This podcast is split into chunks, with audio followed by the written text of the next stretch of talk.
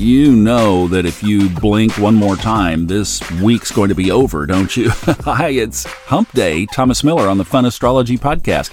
It's also February 1st day.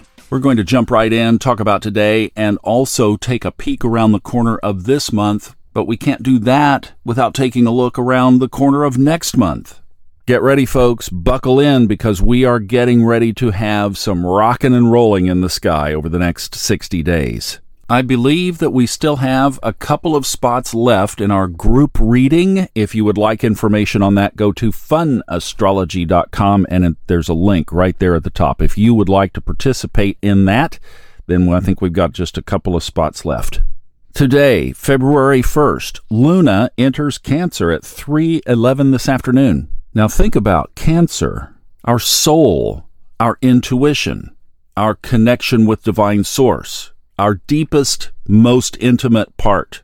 And right before that, the sun sext the us, the sun, we, you, me, our individuality, sextiles Chiron, those deep, Luna, wounds from our soul the sextile says that it's staging up to allow us to work with them positively for solutions.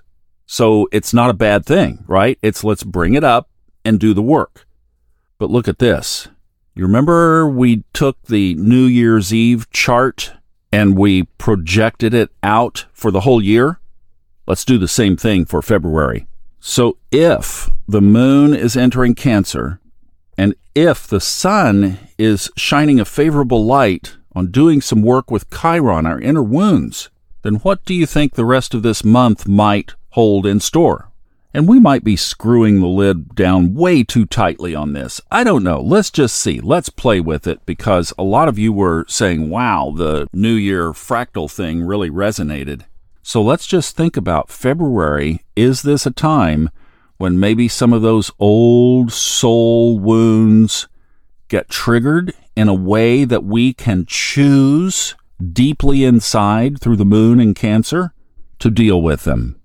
Now, if you wanted to lock in a couple of dates for this month, first of all, let's talk about the moon. Speaking of, we have a full moon. As you know, if you've been trying to see that green comet, the moon has been fighting you in the early evening. The full moon is on Sunday, the 5th, and then the new moon following that will be on February 20th.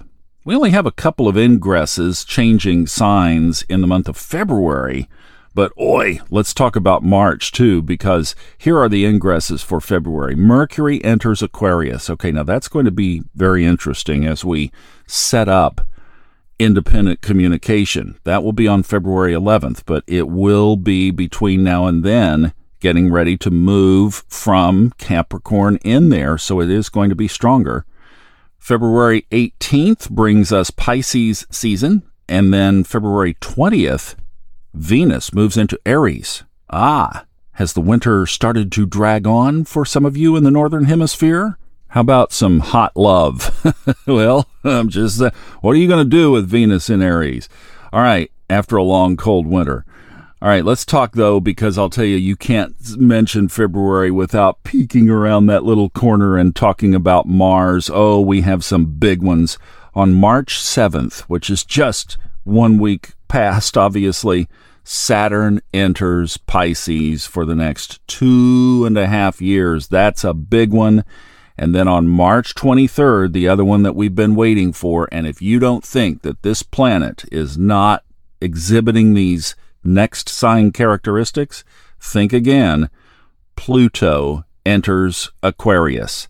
That's the one where it won't move past zero degrees, and it is a short little ingress into Aquarius, but boy, is it trying to play bumper cars with that next sign. So that's what we have to look forward to. There indeed is some shifting in the sky ahead of us. What does it mean? Well, things are changing. Let go of the rope right now. Don't resist. Do the inner work. Remember, we have a Cancer esque theme going here with the moon moving into Cancer today. So let's extrude that theme out through the rest of February. This is a time to be very connected to our soul. If something is taking away that soul energy from you, do everything you can especially in February, to shore that up. The other thing is with the moon moving into Cancer, and like everything we talked about yesterday, you know, we looked at a shadowy element among us yesterday. As you think about the various things going on, I would recommend maybe not paying so much attention to the news this month. Let your news broadcast be your intuition. Guard that very safe space of your soul and your soul's connection to its higher source, to God, to the universe, and guard that connection more carefully than you have at any other time in your life. Don't follow what Twitter says, follow what your soul says. Let's set that as our together game plan for the month of February. That is indeed following your soul. And that's a good, solid game plan any month of the year.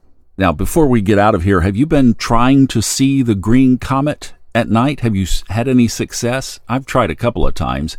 I may try again tonight, but I gotta say, it, I've found a couple of things that it could be, and that's not very good identification. So it is small in my book. I've been trying to look at it. If you want to, there are a couple of apps online that you can look for comets. Just look at comet apps but it seems to be moving north and just a wee bit east of Polaris, the North Star.